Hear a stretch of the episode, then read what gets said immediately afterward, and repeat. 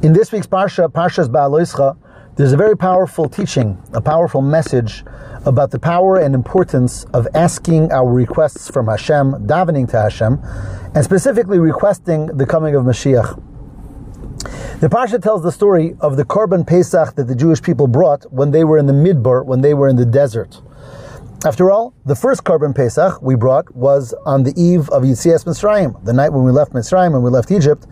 Um, then the Jewish people brought that Korban Pesach, and then Hashem brought the tenth plague, Makas Bechoros, and we left Mitzrayim. One year later, now we're in the desert, and now the Mishkan has just been built, and Hashem speaks to Moshe, and he tells him that now this year again, the Jewish people should bring a Korban Pesach in the Midbar, in the desert, in the Mishkan. And Rashi comments that from here we see that the Torah is not written in chronological order. Ein muktam um b'Torah. The Torah is not a chronological order. And the reason is because the parsha at the beginning of Chumash Bamidbar, three parshiyos ago, was said in the second month, in Chodesh Iyar of that year. Whereas this parsha, which is again two and a half parshiyos later, is said in the month of Nisan, before the bringing of the Korban Pesach. So Rashi says this teaches us that the Torah is not necessarily written in chronological order, and therefore it's fine that now we're reading the parsha where Hashem tells us about bringing that korban pesach in the desert. But Rashi goes on and asks, but why, why still? Why is it written out of order? In other words, even though it's okay, the Torah is allowed to be written out of order, uh, the events could be out of order, but there's got to be a reason for that, that Hashem instructed that this be written out of order. And Rashi says something fascinating. He says, Hashem did not want to start a Chumash with something that was embarrassing for the Jewish people. And starting with the story of this Korban Pesach brought in the desert is a gnus, is an embarrassment for the Jewish people, and therefore Hashem didn't want to begin the Chumash with it. Why? Why is bringing the Korban Pesach in the desert considered an embarrassment for the Jewish people? Says Rashi, because this is the only Korban Pesach that they brought throughout all of the 40 years in the desert. In other words, though they brought it this one year, the first year in the desert, for the subsequent 38, 39 years, they never brought another Korban Pesach until after they entered into the land of Eretz Yisrael with Yehoshua. And therefore it's an embarrassment. Only one Korban Pesach in 40 years, it's an embarrassment, and that's why the Torah would not start a Chumash with this Parsha, and instead bumped it up two and a half Parshias out of chronological order in order so not to start the Chumash with this Parsha. That's what Rashi tells us. Now, when one thinks about it, this is very difficult to understand. Because Rashi already told us back in Chumash Shemos when we were told the mitzvah of the Korban Pesach the first time around in Egypt, in Mitzrayim. Rashi tells us, based on the pasuk there, based on the verse, that the mitzvah of Korban Pesach would only become obligatory once we enter into the land of Israel. It's one of those mitzvahs that they were not obligated to do until they get into Israel. So true, in this week's Parsha, Hashem told us to bring one in the desert, but that was an exception to the rule.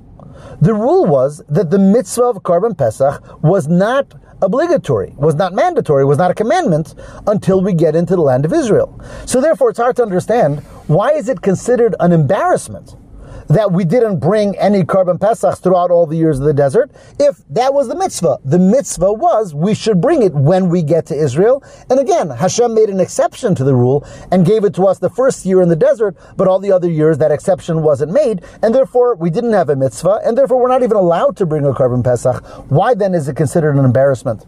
And of course, there's different answers given to this question. I want to share what the Rebbe taught about this question. Something beautiful. The Rebbe said the following. True, the Jewish people did not have a commandment all those years to bring a korban pesach. It's true that the commandment was contingent on coming into the land of Israel, and therefore they weren't even allowed to bring a korban pesach all the years in the desert. The embarrassment is, why didn't they ask for it?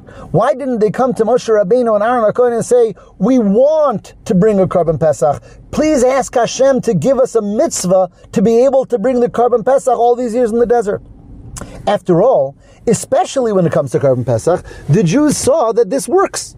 Because in this week's Parsha, when Hashem said to bring that one Korban Pesach in the desert, there was the Jewish people who were impure, and they came to Moshe and said, Lama Nigora, why are we missing out? Why don't we have the opportunity to bring the Korban Pesach? And Hashem said, You're right. And He gave them another opportunity. He gave them the mitzvah of Pesach Sheni, which is that if you miss out the first time, you can do it a second time. So that the Jewish people had opportunity to actually see that when we come to Hashem and we ask from the depths of our heart, we want another mitzvah, we want to be able to have the opportunity to do this mitzvah, then Hashem listens. And Hashem, in this case, provided them with that mitzvah, with that opportunity.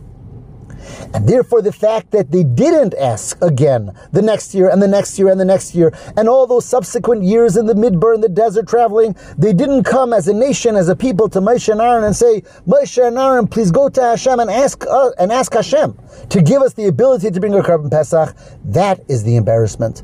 So, so, and again, so therefore, to, to summarize, that true, there was no commandment. The embarrassment is that they didn't learn the lesson of the power of asking, the power of requesting. When something is precious to you and you don't have it, you go and you ask. And that's why Hashem says, I don't want to begin the Chumash with this parsha because it expresses something embarrassing about the Jewish people. What a powerful lesson about the importance of asking, the importance of asking Hashem for something that we're missing. If the Jewish people then had only one mitzvah that they didn't have, they didn't have the opportunity to do that korban Pesach, and it was expected of them to ask Hashem for the ability to do so, how much more so us, that until Mashiach comes, we're missing so many mitzvahs and so many opportunities in the Beis HaMikdash with the Korbanos, with the Menorah, with the Kohanim, and so on. So, so such major parts of our Torah is missing to us, how incumbent is it upon us to reach out and to ask and to daven to Hashem for the coming of Mashiach, which is the reason why, when we talk about the coming of Mashiach, you know, it's one of the 13 principles of faith. But the difference between this principle and the other 12 is that all the other 12 principles is just one stanza. I believe. I believe in Hashem. I believe in Torah. I believe in prophets and so on. When it comes to Mashiach, it has, it's a two part it's a two-part principle of faith. I believe in the coming of Mashiach, and I await his coming every day, which is the reason why our Chachamim, our sages, when they wrote the Siddur, the, the prayers that we make, there's so much prayer there and davening for the coming of Mashiach and the building of Beis HaMikdash, Sheibane Beis HaMikdash, Bimheira V'yameinu V'sein Chalkeinu that Hashem should rebuild the, Beis, the third Beis HaMikdash and bring us all back to Eretz Yisrael with the coming of Mashiach. May it be speedily in our day. Have a wonderful Shabbos.